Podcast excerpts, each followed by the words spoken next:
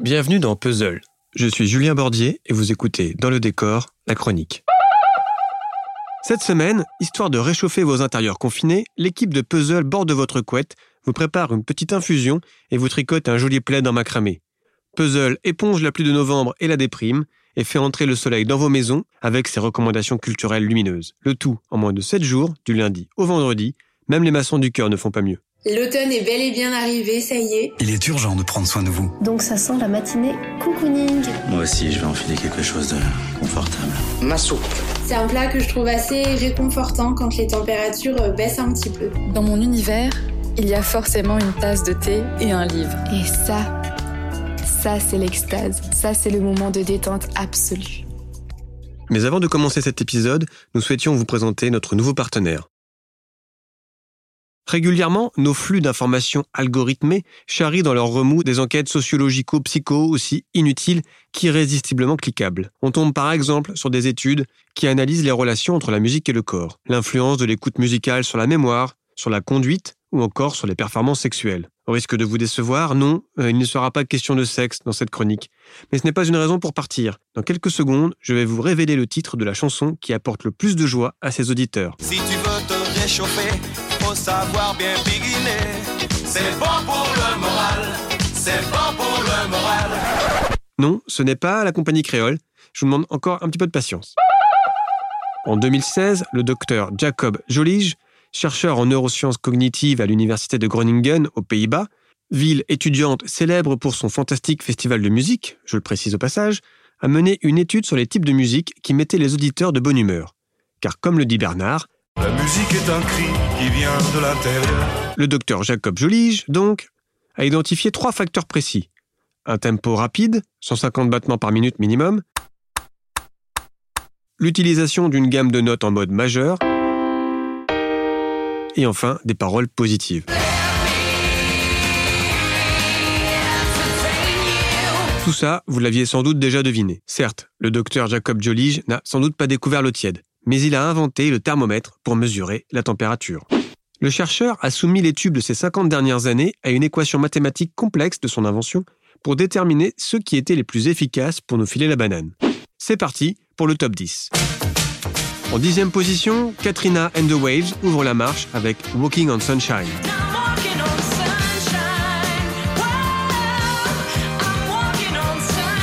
À la neuvième place, Gloria Gaynor et son immortel I Will Survive, bien sûr. John Bon Jovi ne se fait pas prier pour occuper le huitième rang du classement. Son titre Living on a Prayer est devancé par Girls Just Wanna Have Fun de Cyndi Lauper. The Monkeys y ont cru, ils ont eu raison, puisqu'ils placent I'm Believer en sixième position.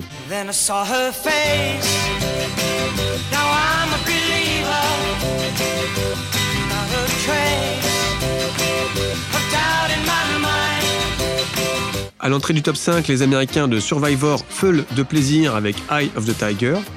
On reste dans les années 80, grâce à Uptown Girl, Billy Joel s'assoit à la quatrième place du classement des chansons les plus feel-good. Sur la dernière marche du podium, les Beach Boys doivent se serrer un petit peu pour ne pas tomber. Ils sont médailles de bronze avec Good Vibrations. Ah bah, à qui revient la médaille d'argent alors? Je viens de le dire, à Abba, grâce à Dancing Queen. Enfin, au sommet de ce top, on retrouve une autre reine. Freddy, c'est à toi.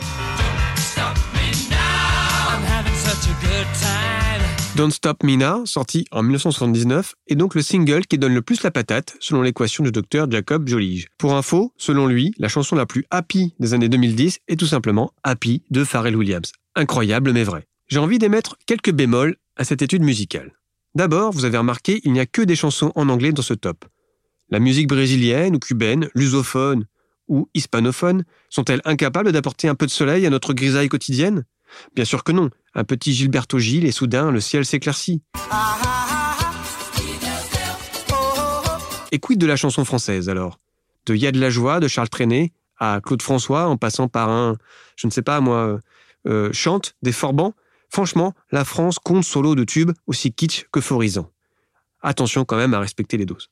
Deuxième bémol, des chercheurs, cette fois de l'université de Durham en Angleterre et de l'université de Jyväskylä en Finlande, ont démontré en 2016 que des chansons mélancoliques pouvaient elles aussi apporter de la joie et du réconfort à certains auditeurs. Le but de leur étude était de mieux identifier les façons dont les gens régulent leur humeur à l'aide de la musique, ainsi que la façon dont la rééducation musicale et la musicothérapie pour puiser dans ces processus de confort, de soulagement et de plaisir. Les musicologues ont examiné les expériences émotionnelles associées à la musique triste chez 2436 personnes du Royaume-Uni et de Finlande.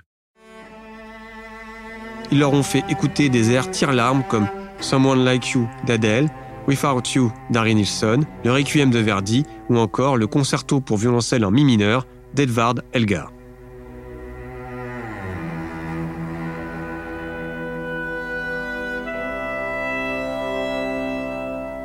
Conclusion, chez certaines personnes, écouter de la musique triste peut conduire à des sentiments de plaisir liés à la jouissance de la musique.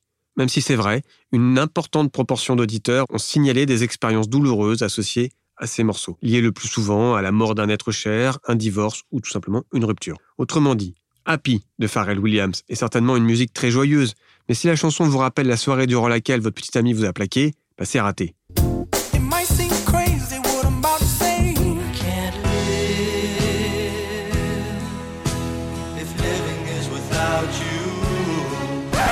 L'important, c'est le souvenir que l'on associe à un morceau, pas vraiment sa tonalité ou son BPM.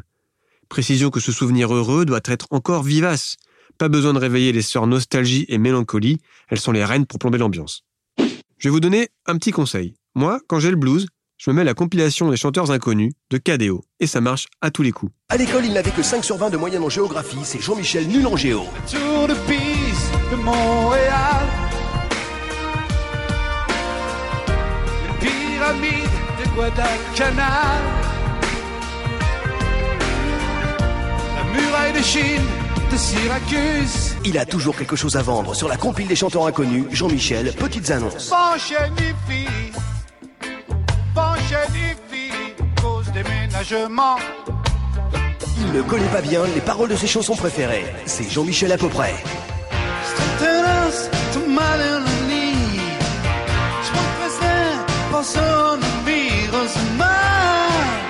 Comme quoi, se faire mal aux oreilles, ça peut aussi faire du bien. Demain, vous prendrez du bon temps avec Jonathan et Zen qui s'occuperont de vos petits cœurs isolés. Quant à moi, rendez-vous la semaine prochaine, même jour, même podcast.